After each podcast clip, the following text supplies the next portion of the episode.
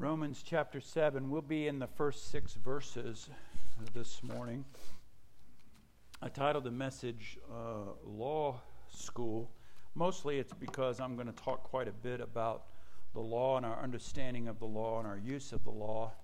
Um, so, Romans chapter 7, we have spent several weeks in Romans chapter 6.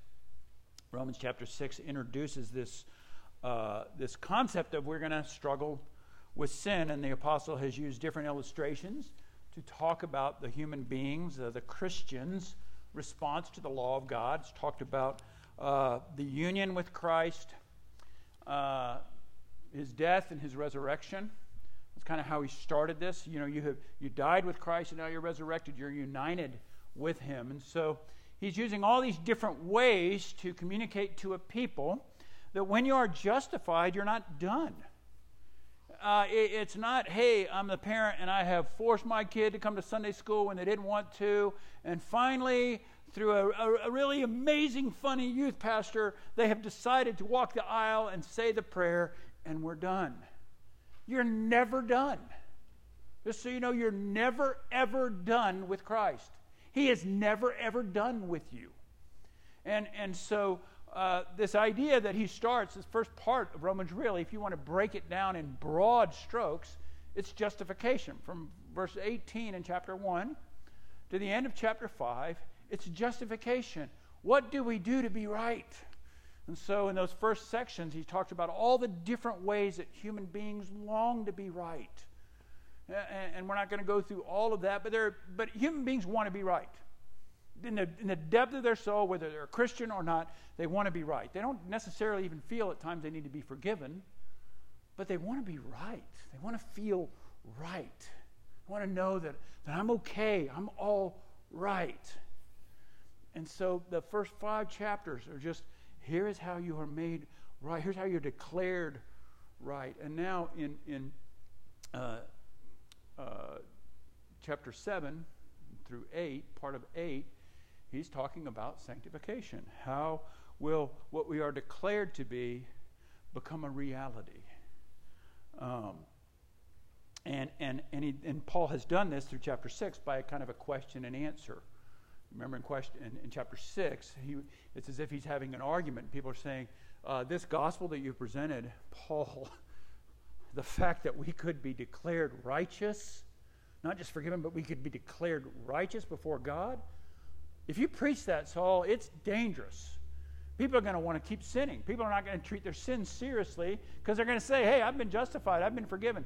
And, and you know that's where we are, right? You know that's, that's where we are in modern American evangelicalism, that, that we have kind of gotten to a point like the gospel's so great, just keep doing what you're doing. And we're going to gather together and we're sing great songs about Jesus and his love for all of us. And really, don't worry about this or that. He's going to work it all out, and it's all done. And that, that was the accusation. The gospel's so good, it's so wonderful that I'm kind of freed. And the reason that happens is because beforehand, the law was the thing that was kind of used. And I want you to think in your own mind the law of God, isn't that how you kind of think when you ask God for something? Like, I've been a preacher forever. I don't even remember life before being a preacher. Well, okay, I do. But I've been a Christian forever. And I still do that. Like, God, will you do this? And immediately I go to, I've done this, I've done this, I've done this, and I haven't been as bad as I was last week. I, it, it's programmed into us. We feel that we, we have this law relationship with God. And so when the apostle takes that away and says, That was your slave master, in our text, he's going to say, That was your old spouse. Now, I got to be careful with this allegory here. It's an illustration, but, but he, has, he has talked about it in life and death of Christ. He's talked about it with slave and free. And now in chapter 7, as he introduced this, he, he, he treats it as if uh, the law was our old spouse, or the relationship we had with our old spouse was like a relationship of law. So that's where we are uh, Romans chapter 7, 1 to 6. Please stand for the reading of God's word.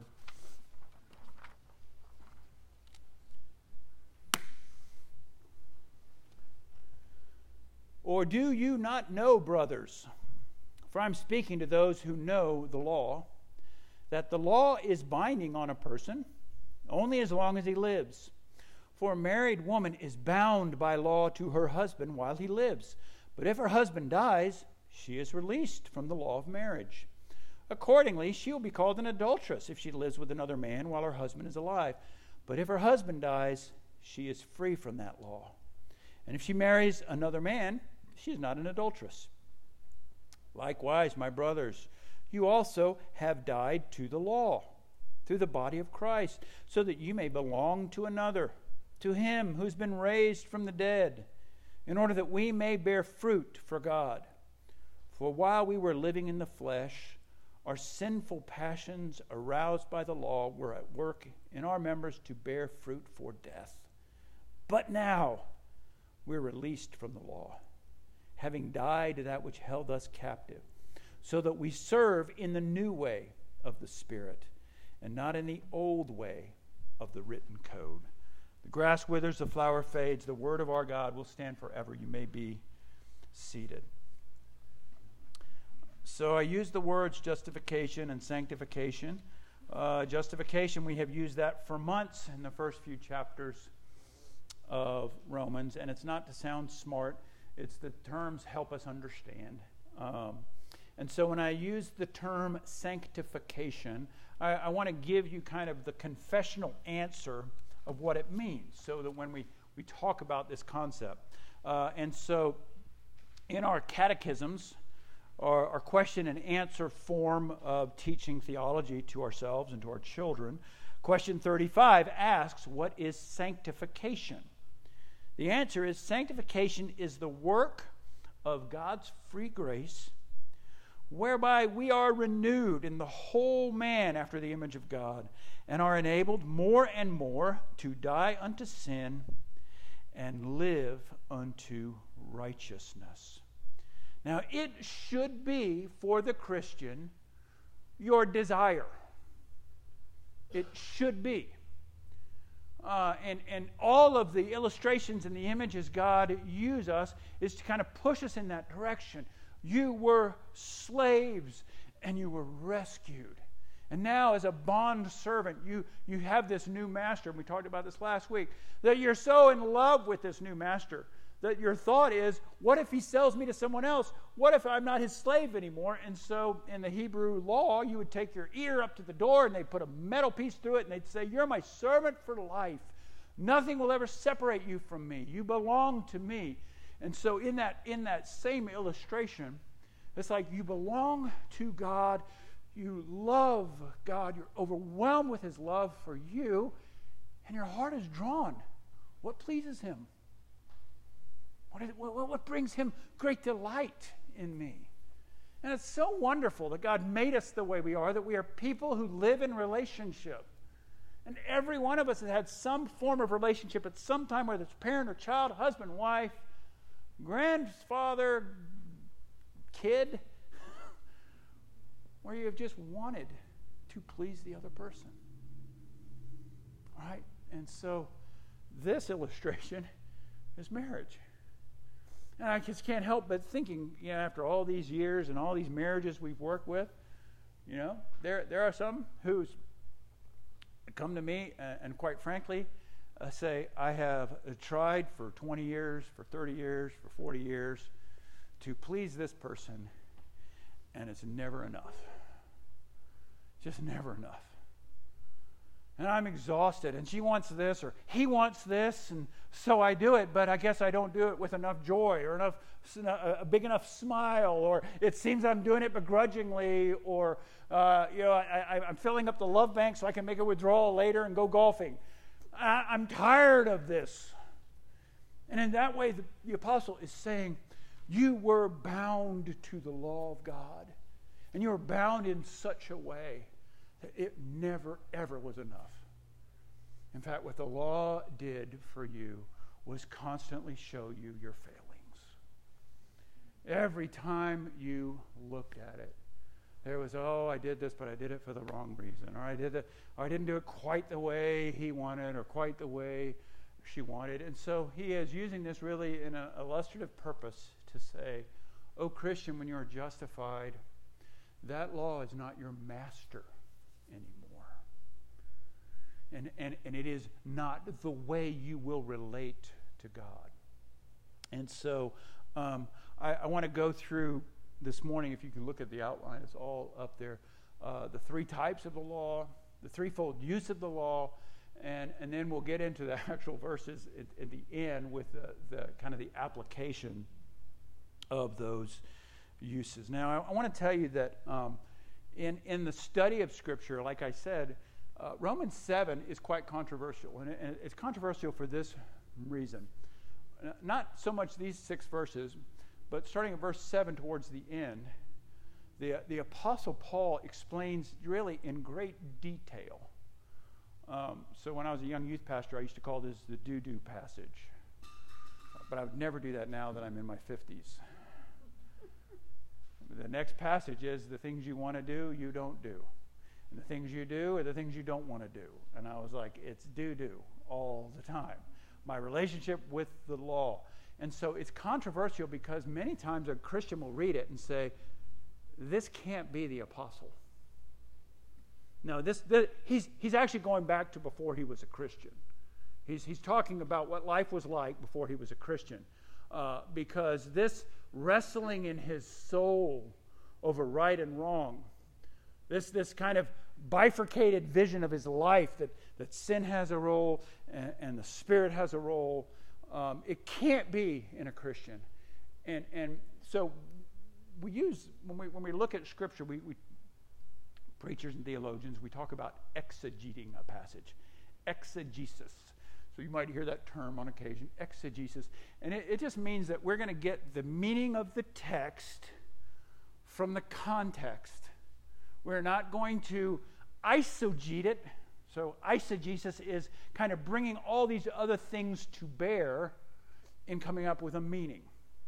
And so eisegesis means I, I believe this often means I believe this notion, and I'm going to cut scriptures back and forth and, and try my best to make scripture line up with what I want to believe. There's a guy in seminary that we used to call the Iceman, and he, he thought it was because he was so cool under pressure, but it was because we all accused him of eisegesis all the time. hey, Iceman, how'd your sermon go? Ah, not so good. Hmm. I wonder why. Um, but the, the misuse of Scripture in that manner is very harmful. And, and it's one of the reasons why we find uh, so often these, these views that seem to be diametrically opposed from one another. And so the placement of this text in the section that it's put in, and, and the apostle saying, Now that I have been justified, now I have a battle with sin. Before I didn't have a battle with sin. Before I was a Christian, I didn't have any kind of battle with sin. It didn't bother me. I didn't have a standard that I wanted to live up to. I didn't have a relationship with God whereby I was, I was seeking to live in a way that would honor and glorify Him. And now that I belong to Him, and in this sense, now that I'm married to Him, now that He is my spouse, He's the one that has rescued me, the prince that has come and taken me from the captivity of an evil despot. Now I'm His. How do I live? And so um, it, it makes sense when you understand the whole process of salvation. You were lost, you tried your best, you came to the, your wits' end, can't save myself, and I have thrown myself at the mercy of Christ, and I have received by faith alone his salvation. Oh, now how shall I live? What am I to do with the Bible? I want to tell you that, that it makes sense that this is written to believers because if you read any of the letters to the churches, right? Scotty just took us through the seven letters in Revelation. Every one of those letters is addressed to Christians, it is addressed to a church, and every single one of those letters, the apostle says there is sin in the church, and here's how you deal with it. And, and, and, and that's, that is the whole process of growing in Christ. Um, and so I, I, want you to think about this these next four weeks. Um, do you do you want to learn about your sin? You need to ask yourself that. Do, do, do, I, do I really, do I trust my position with Christ so much that I'm willing to ask God in these next four weeks, I just want to lay my soul open to you. I just, Father, between you and me, show me what is displeasing in your sight. Whether it's the things I love, the things I serve, the way I treat people. Show me. Do you really want that? Because our God wants to do that for you. He, he, he, he absolutely stands there and says, I want to release you even further from your old slave master. Do you want to learn about your sin? Secondly, are you concerned about living, believing, and acting sinful? Does that, does that thought cross your mind? Because many days go by and it just doesn't even cross my mind. It's like, what am I supposed to do today? Go do this. But does it cross your mind that, that I might be living and believing sinfully? Now, again, when we think of this relationally, you know, man, when I met Tammy, Tammy was a rock star in her high school, and I was a nobody. And I was so glad that she didn't come to my high school because she would have found out I was a nobody. But I met her at church where I was somebody. I knew some of those answers. I was a pastor's kid, so, you know, you never can tell with a pastor's kid, but I was a pastor's kid. Right? I, I, didn't, I, didn't, I didn't want her to know me. But of course, this relationship moved on. I wanted to please her. I wanted her to be happy with the man I am. When you meet with other ladies, and some of it's probably, I mean, some of it's probably, again, it's, it's self centered on my part. I admit it. But I want her to tell them, I got a good one. Here's what he did. Here's how he's acted. Not because she's going to leave me if I leave my stinky socks. Believe me, she's had multiple opportunities. But because of relationship, because of love. Not as a slave master. She's going to be angry and upset if I don't do these things her way. But no, to bring delight.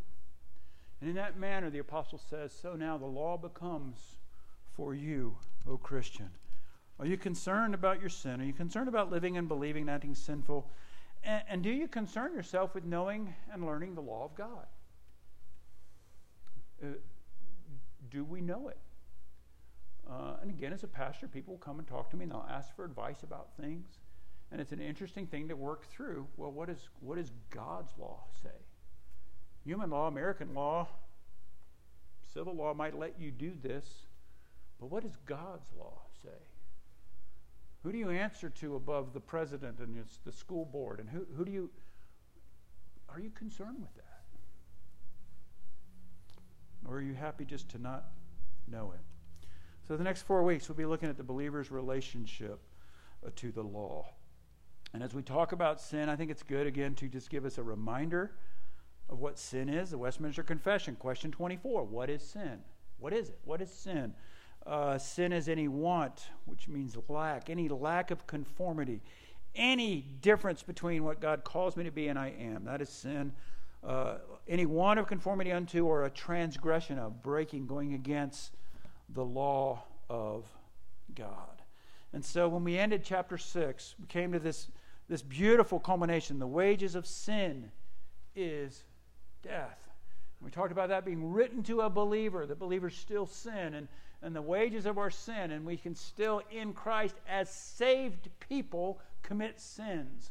And the sin and the fruit of our sin is death. The gift of God is eternal life in Jesus. And so, the sermon and sentence this morning the new relationship to the law through the gospel, when properly grasped, must bring great rejoicing. And so when we read Psalm 19, and Jason talked about it in our confession, to love the law, to study the law, uh, I, I think that's quite a foreign concept. To many of us. So, as we look at this text, there's probably three concepts that kind of jump out. The one is what you know, and he'll say, Don't you know? And again, that's his didactic style of teaching. He asks questions that he suspects someone would ask who was arguing with him or, or his audience would ask. He says, What do you know? Uh, but then in every verse, he mentions the law. So, that's, that's kind of a clue that this section is about the law, the Christian's relationship to the law. And then he ends by talking about the fruit. So uh, we'll go through this this morning rather quickly from here on out. The three types of the law. So when the Bible talks about the law, uh, it usually falls in the Old Testament, the law falls in kind of three categories. We have uh, the civil law. So that was the law that God gave Israel when they were a theocracy.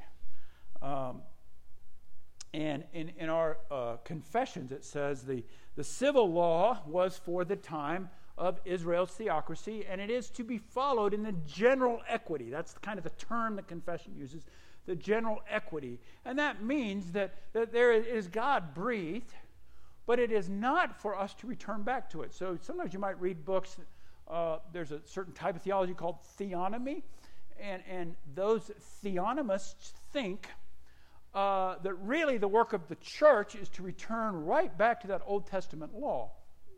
Now, we don't have a lot of time to have arguments against that, but primarily when you think about Jesus and his reference and his relationship to the civil authorities. Remember that? They come to him when John is in prison, right? John's in prison, and, and, and what are you going to do? Uh, John's been killed. What are you going to do? Uh, Jesus presents himself to Pilate uh, Peter draws the sword. It's like it's time. The Pharisees and many of the religious leaders at the time thought uh, when the Messiah comes, he's going to return Israel to its former glory. The reign of Solomon. It's going to be everywhere. That, that's what, and that's how he's going to do it. Um, the civil law, we'll talk more about it when we get to Romans chapter 13. Um, but for us to think about the kingdom come, it's the kingdom where his will is done. And it's not with swords loud clashing. But the kings were types. Right? The great rule of a king was a type. As prophets were types, as priests were types. They were to show us what a good king is to be, what we can hope when King Jesus completely rules all. Um, so it's the civil law. Now, also in that civil law, it's, it's really wonderful God's care uh, so we need some work done on our home. And um, when everything's scary, I try to do it when Tammy's gone, like cutting down a tree, you know, those kind of things. You wait till she's gone, and then she comes back, and uh, the tree's gone, and part of our fence and gutters are also gone. Um, we try to do that when she's not there, right? But in the Old Testament, there's rules. When you when you when you hire someone to work on your home, right? You have to put a parapet out there. Don't muzzle the ox while it's treading out the grain. Uh, and so th- we call that the general equity, that, that our God cares for how rulers rule. Our God cares even for all of creation, even those who uh, have turned their backs on Him. His common grace is to be felt through the rule of law. He says there's not, you're not to have two weights in your bag. Uh, so a, a, Jew was not to have uh, a weight for the Gentiles and a weight for uh, the Jews uh, to, to steal from them. This says it weighs a shekel. Well, no, this is, this is shaved off a little bit of the shekel, right? So uh, those are civil laws. And so uh, the equity of those laws, the general consensus of what they were to do, we are to follow. The second kind was the ceremonial law. Um, and ceremonial law was given right as uh, the moral law was given. We'll talk about the moral law in a minute. But the ceremonial law was really how is Israel, how is the nation to be made right before God? And we follow some of that when we do communion, when we do baptism. We have ceremony, that the general equity thereof uh, is fulfilled in the New Testament and in the way we do it, and the way we do our worship, right? We use lots of passages from the Old Testament, right? We, we use the Psalms to guide us we, we look at how we worship God and we say, God, what does your word say how we are to worship you? Not how do I want to worship you? How do the other people worship you? What will make our church popular when we do? No, we say, God, uh, what have you directed in your word in how we are to worship you? What brings you delight? Uh, so the ceremonial law, the sacrificial system, feasting, dietary laws, cleanliness laws, that was fulfilled. It was completed in Christ. Um, so in Matthew 5, Jesus says, Don't think I've come to abolish the law or the prophets. I've not come to abolish them, but to fulfill them. For truly I say to you, until heaven and earth pass away, not an iota, not a dot, those are just parts of a Hebrew letter, will pass from the law until all is accomplished. Therefore, whoever relaxes one of the least of these commandments and teaches others to do the same will be called least in the kingdom. But whoever does them and teaches them will be called great in the kingdom. For I tell you, unless your righteousness exceeds that of the scribes and the Pharisees, you will never enter the kingdom of heaven. The ceremonial law, and you, you'll run into people, Christians sometimes, that keep parts of it. Um, they'll keep some of the feasts, um, or they'll do a Passover Seder. Um, but the ceremonial law, we believe, that has been fulfilled in Christ. In 70 AD, the temple gets destroyed by the Romans. Uh, at the resurrection, the veil of the, of the holy place is torn open. Um, and, and so uh, the ceremony that made Israel right, that made the Christians right, has been replaced with the work of Christ. Um, the, and the ceremonial law it points again uh, to the need of a Savior like Jesus, a spotless lamb. Uh, Galatians chapter 5, he outlines the same uh, thinking. Uh, so it's why we don't have an altar call, because we don't have an altar. We don't make sacrifices anymore. Uh, we have a table. You're not invited to an altar, you're invited to a table. You're invited to a meal. You're invited to partake of Christ, uh, not another sacrifice for your sins. Um, that's why I used Hebrews chapter 9 for our assurance. It, it gives you the whole uh, sacrificial ceremonial system and how Christ fulfills it. Hebrews is really great at doing that. I chose Hebrews for that reason, for that, and plus Jason Sheffield really likes Hebrews, so you're welcome. The third type of law, the moral law, summarized in the Ten Commandments, yet fully used and explained, especially you see in the Sermon on the Mount. Jesus says, "Yeah, they have, they, these laws are still. You, you, think you think you've made your way to me by keeping these laws, but Jesus fully obeyed, and Jesus fulfilled all of these too. And so the moral law stands today not as the way we are made right, but as what pleases our God. Um, and so the reason I want to go over those three is sometimes we get confused in, in where those fall.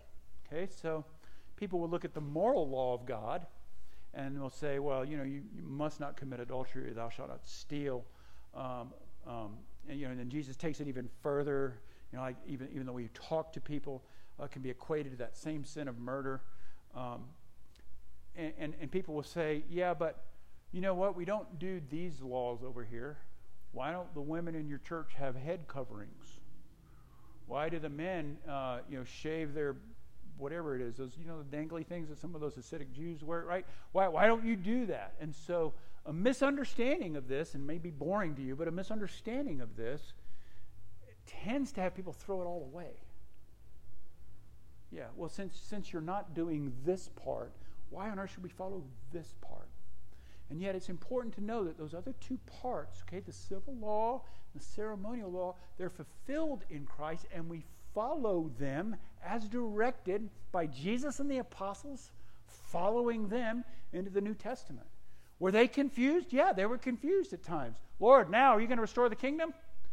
You know, mom comes up and says, Hey, Jesus, when you're sitting in your throne, can one of my boys sit here and the other one sit there? Right? They were confused about it. They, they hoped, We're going to get rid of the Romans. He's like, No, no, no, no, no. My kingdom is not of this world. If I wanted, I could call legions of angels. Though we must understand it. So the moral law has really, uh, we call it threefold use of the law. We'll get into it a bit more in the weeks coming up, but uh, especially like verse 7 of chapter 7, where the law increased, sin increased. Um, the, the first use that I have in your outline is conviction. All right, we're to use the law as we do in our worship service we read passages of Scripture and we use it to convict us. I, I, often explain it as you go to the you go to the doctor, and you've been hiding all this stuff, uh, you know how much you've been drinking or how much butter you put on your bacon. Uh, you've been hiding all that stuff, and then the doctor tests your blood, and you're like, oh, uh, can I get rid of that before Tammy sees it? Right? It, it's all laid out there. And so the law of God serves as that for us. It is a, is a mirror of purity, and it is to convict us of sin. Uh, sometimes I've explained it to people. It's, it's as if you have a, a, a, a coach that's working on your golf swing. And, and you think you've got it because things are going right, and then they take a video of it. And it has one of those trackers, you know, and, you and it looks like a rainbow as your ball goes up, right? They have a tracker, and, or they'll slow it down. They'll say, You see how you did this, and you twisted your hip, and you right? Uh, it, or it's a coach. that says, What we want is right and purity, but I, but I, I love you and I care for you. And, and so I point these things out. Not that you would turn yourself away from me. Not that you would grumble and say, Oh, Jesus, I'll never be good enough. No, I point it out to you because I love you. I've paid for this. I don't want it to rule you. And oh, the beautiful creature I'm turning you into. Oh, if you could only see. That's where I'm taking you, child. And so the first full use of that law is to convict us of sin. And so we take a pause in our worship service, and it is purposeful for that. Right? And, and, and that, that lines in the ceremony of the Old Testament. People would come in and they would pronounce their sins on an offering. Right? They would hear from the law. Um, and so it is to convict us of sin. Um, the second use is a, a, use of restraint for society, for relationships, punishments, and warnings. Um, in Deuteronomy 4, when Moses is reminding them of the law before they enter the promised land, I, I love how he puts it here in verses 6 to 8 of chapter 4. He says, Keep them and do them. For that'll be your wisdom, that'll be your understanding. In the sight of the people who, when they hear all of these statutes, will say, Surely this great nation is a wise and understanding people. For what great nation is there that has a God so near to it as the Lord our God is to us whenever we call upon him? In verse 8, and what great nation is there that has statutes and rules so righteous as all this law that I set before you today. Oh, it is to guide society, it is to act as restraint, and it is for direction. Now, part of that, part of that um, guide and direction, and and really all of it is it, it, it does give us a picture of our God. Okay, so what a wonderful gift of where we stand in God's order that we're able to look and say, what, is, what does uh, love my neighbor as myself look like? That we get to see Jesus drawn to the least. Right, what, what, is that, what does that look like? And so all of God's moral law, they point to who he is and to who his purity, why we can trust him. Um, but it gives us direction for holy living and glorifying God. In a sense, it's like here's the things that God loves to see in us. But also, we use the word law as a paradigm, right? The law of gravity. In our text, it says the law of marriage. And so he's taking that application and saying, as long as the spouse was alive, you were held to the law of marriage. Right? But when the spouse was dead, then, then you were free. And so, for us as a Christian, we are bound to the law as a way of being right in God's sight, and, and it led us to our knees. It led us to confessing. Mean, you look at just the basic questions that we have in our membership vows, right? Do you see yourself as a sinner justly deserving God's pleasure and without hope except in His mercy? What kind of club has you say yes to that to join? Right? Or do you see, are you sure you're bad enough? Do you know how horrible you are? Yes, I do. Will you please accept me? Yes, we will. Yay! How great does that make me feel as a pastor? Like, okay, cool. I had to take those vows too. They know that I, am not going to save myself. I know that I'm not going to lay my life out and say, oh boy, if you could just be as good as me, God will accept you and your kids will be great. Um, it's, it's not the law that holds us to God anymore.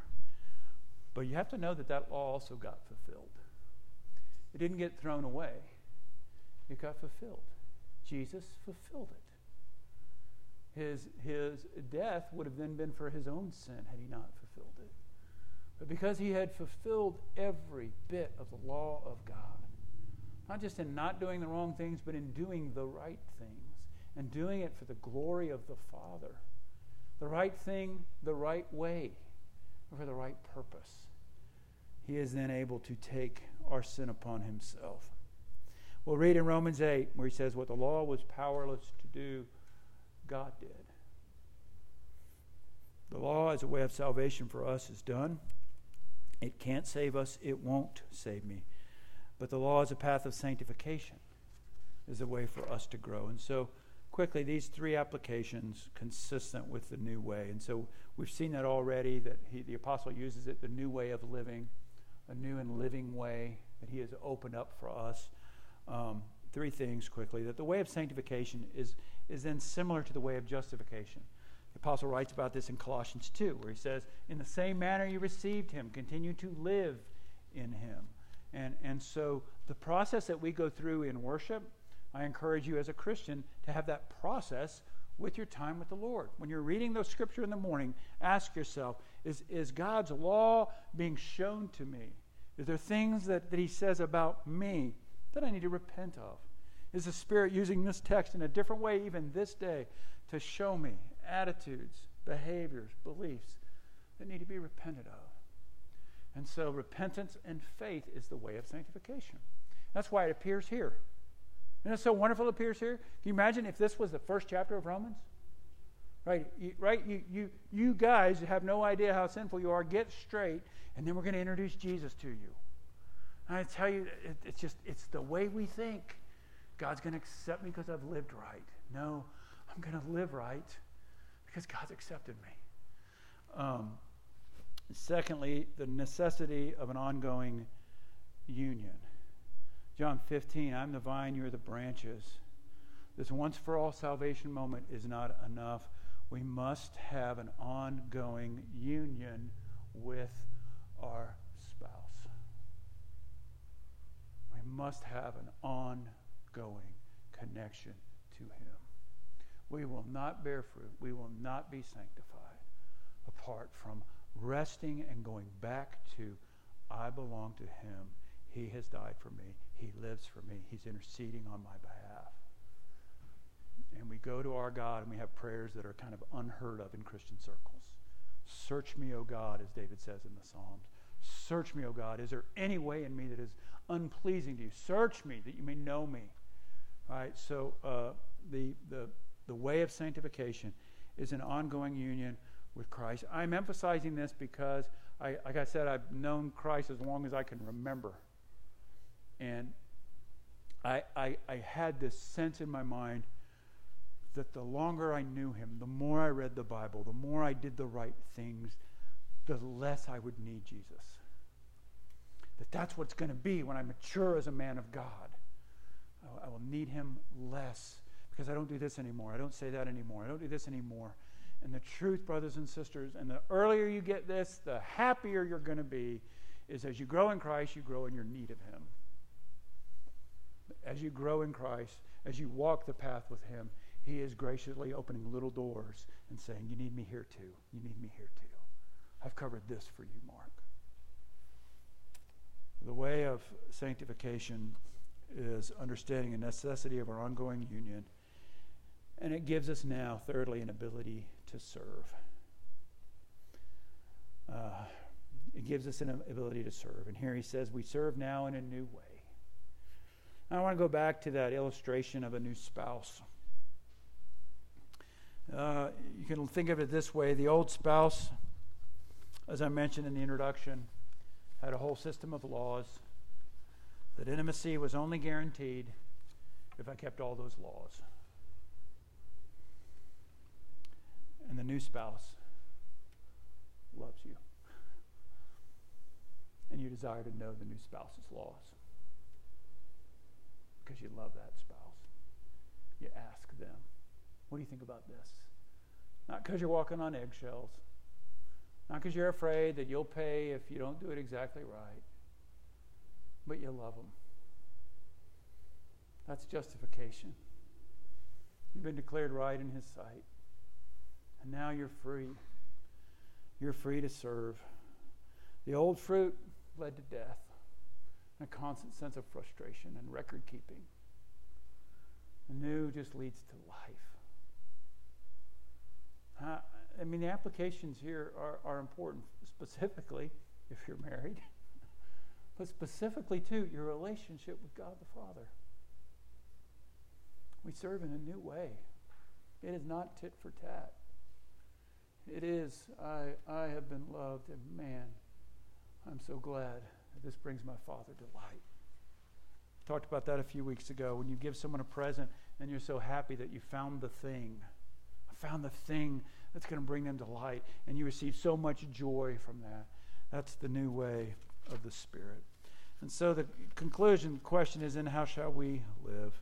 This new relationship to the law through the gospel, when we properly grasp it, will bring us great rejoicing. It seems that there's three ways, in conclusion, that people live, and you've heard these before. There is a legalism; it is an old way, uh, legalistic, and um, let me tell you, there's some safety in that. And so sometimes you'll you'll be a part of a church where there's there's all these extra little things that are done, and and the church itself defines um, you can't drink any beer except any alcohol except the communion wine, or uh, once a week, uh, given that you're sitting home in your easy chair, uh, you know, you, you, see it. You see legalism uh, as a way of, of, of, dealing with the law. Uh, that brings death. It's the old way. Uh, then the opposite would be what we call antinomianism. the law doesn't matter anymore because we're under, we're under, we're, we're under grace. Um, it's almost like saying, I've got this new spouse, and uh, she doesn't care what I do. So I'll just do whatever I want to do. Because uh, she signed a contract, we have a prenup, postnup, and a midnup. Uh, and um, we're, I'm covered, right? You can't take anything away from me. Uh, so we're, we're, we're good. Um, but the way of the Christian really is, I say it is a rejoicing free people. It is a free people you know, and it's it's the child that comes home from school and they've drawn the picture of you and it's that first picture, right? Where all it is is a head with arms coming out of it, right? Every child does that, right? It's it's a child that brings it home and says, "Look, mom, I drew you." And like, "That looks exactly like me." right? no, of course not. Like, oh, that's beautiful, honey. Thank you. That can be our relationship with God's law. Let's pray. Father, thank you for your word and the kindness that it is to us. That you have not just called us and cleansed us and then said, figure out, you're on your own, uh, try not to do bad until I come again. But no, you have given us a picture of Jesus and an encouragement. It says, this is, this is who I am. I am turning you into. You will be like him one day. You'll be like him. And so, Father, I pray that we, we understand your law, that we are able, along with the psalmist, to say, Oh, how I love your law, that I would not have known what sin is, and thank you. Father, I also pray that we as a people would think first about the planks in our own eye. We would ask you, Father, freely, please, please, reveal in us behaviors, patterns, idolatry of various types that are sinful. Father, we may repent of those and we may be relieved of its power. And now, Father, as we come to this table, what more could we have asked than for you to give your perfect Son on our behalf? What more could you have done to show us your love and care for us? And in the same manner, in the same instance, show us your hatred of sin and the cost of sin. May we eat and may we drink, Father, with full assurance that Christ has saved us, that He has rescued us, that He has justified us, that the Spirit is with us, and that you long to make us beautiful in your sight. We ask you to set these elements aside for your holy uses. We might celebrate your Son's death. And we might be renewed mysteriously by the work of the sacrament in our hearts and our inner being. To not just want to be more like Christ, but to actually be more like Christ. not in any way that people would see us and notice us and make a big deal of us, but Father, that people would see Christ. They would say, There is no way these things could have happened in this person's life unless Christ had rescued them, and that we would say a hearty amen to that. We ask in Jesus' name and for his sake. Amen.